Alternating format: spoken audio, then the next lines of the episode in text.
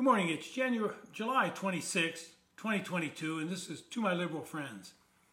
How many of you are tired of the January 6th committee and their continuous hearings? I know that I'm tired of the political posturing. We all know what happened on that day.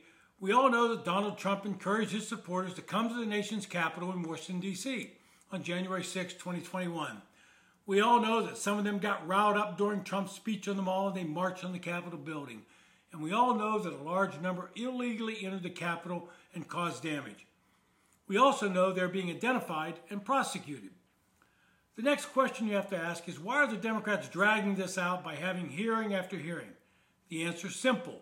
They can think they think they can use these hearings to help them in the midterm elections. They don't have any major legislative accomplishments to run on, so they want to run against Donald Trump. If you're running for a House seat in rural Georgia or Tennessee or Oklahoma, you're not running against a Republican on the ballot, you're running against Donald Trump.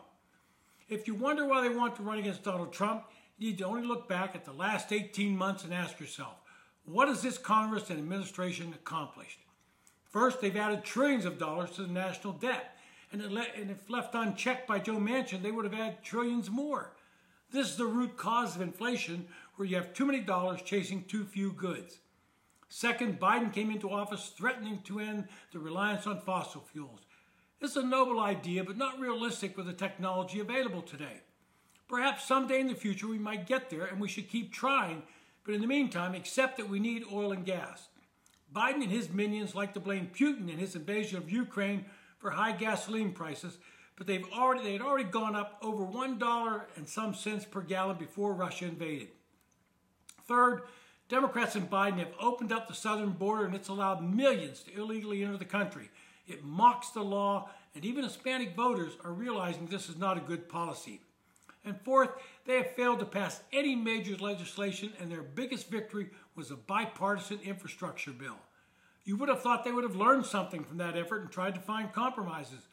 But the progressive wing of the party will not allow compromise and now criticize Biden for not issuing even more executive orders. Let me expound on that subject. Executive orders were initially designed to correct technical issues within the government. They were never designed to be sweeping policy changes. But over the last 25 years, we have seen them used more and more by presidents of both parties. The reason? Presidents have been unable or unwilling to work with both parties in the Congress to arrive at compromises. Hence, they issue executive orders that are immediately undone by the next president from the opposition party. This is no way to run the government. Now we have Democrats realizing they have failed to get anything of any real substance done in the Congress, so they turn to their boogeyman, Donald Trump. They hold these January 6 hearings as a method of reminding the public that Donald Trump should be public enemy number one. They hold him up as some evil demon that everyone should be afraid of. But guess what? Donald Trump is not on the ballot in the midterms. He's not running for anything. But Democrats have nothing else to run. Their accomplishments are zero. So we're now entering the final stretch for this session of Congress. They have this week before starting the August recess. In the Senate, they plan to vote on the chip bill that will give a major subsidy to the U.S. semiconductor chip makers. The fact that these companies don't really need a subsidy doesn't seem to matter Congress has decided they will give it to them. Over in the House, the Democrats are still getting the votes together to move a ban on the sale or possession of high capacity magazines and assault style weapons, the first legislation in decades on guns. There are not the votes to move that in the Senate, but they will pass it anyway. Also on the agenda is a pair of bills aimed at wildfires and drought as this nation delivers this fire season delivers more devastating blazes. Somehow, a bill limiting private ownership of big cats, think Tiger King, made it onto the package process to-do list. You got to wonder why. And you can expect the House to get called back to Washington if the Democrats can pass what they call the drug pricing bill, but anyone reading it knows they're packing it with as many goodies as Joe Manchin will allow. And they will pass it under reconciliation, another process like the executive orders that was never intended for what it's being used for today. I do want to talk about something that Congress is doing that is actually a good thing and will help people prepare for retirement. A couple of years ago, Congress passed the 2019 Secure Act, which affected retirement savings law. Some of that will finally take effect this fall. One of those provisions will allow employers to start showing lifetime income illustrations. Now, for anybody planning retirement, that's a great step forward to sort of get an idea what kind of money you're going to have in retirement.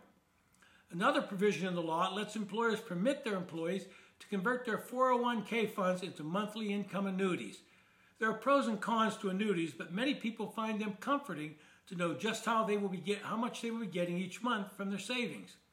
I would encourage anyone thinking about using this technique to meet with a qualified financial advisor and get an unbiased opinion of your best options based on your own savings and lifestyle. But Congress is going to make some more changes and there are improvements. The House of Representatives recently passed legislation known as Secure 2.0 with big bipartisan support. Read that bipartisan, a compromise. That's now before the Senate and it should be signed into law. It will automatically enroll employees in 401ks if their employees off, employers offer them. Data shows that the contribution rates are much higher when the plans have auto enrollment. I worked on legislation that helped us get to that point. Years ago, when new employees were asked if they wanted to join the 401k plan, many of the younger employees were saying no. They could not spell retirement, let alone think of it, and wanted the money now.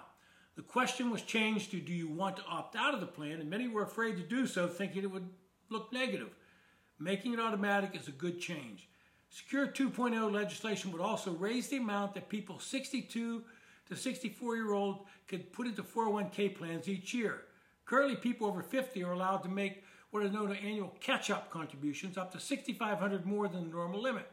Secure 2.0 would let people between 62 and 64 put in up to an extra 10 grand a year if they can afford to do so. I would expect this legislation to pass in the Senate with another bipartisan win for the American people. Are you listening, Joe Biden and the rest of his progressives?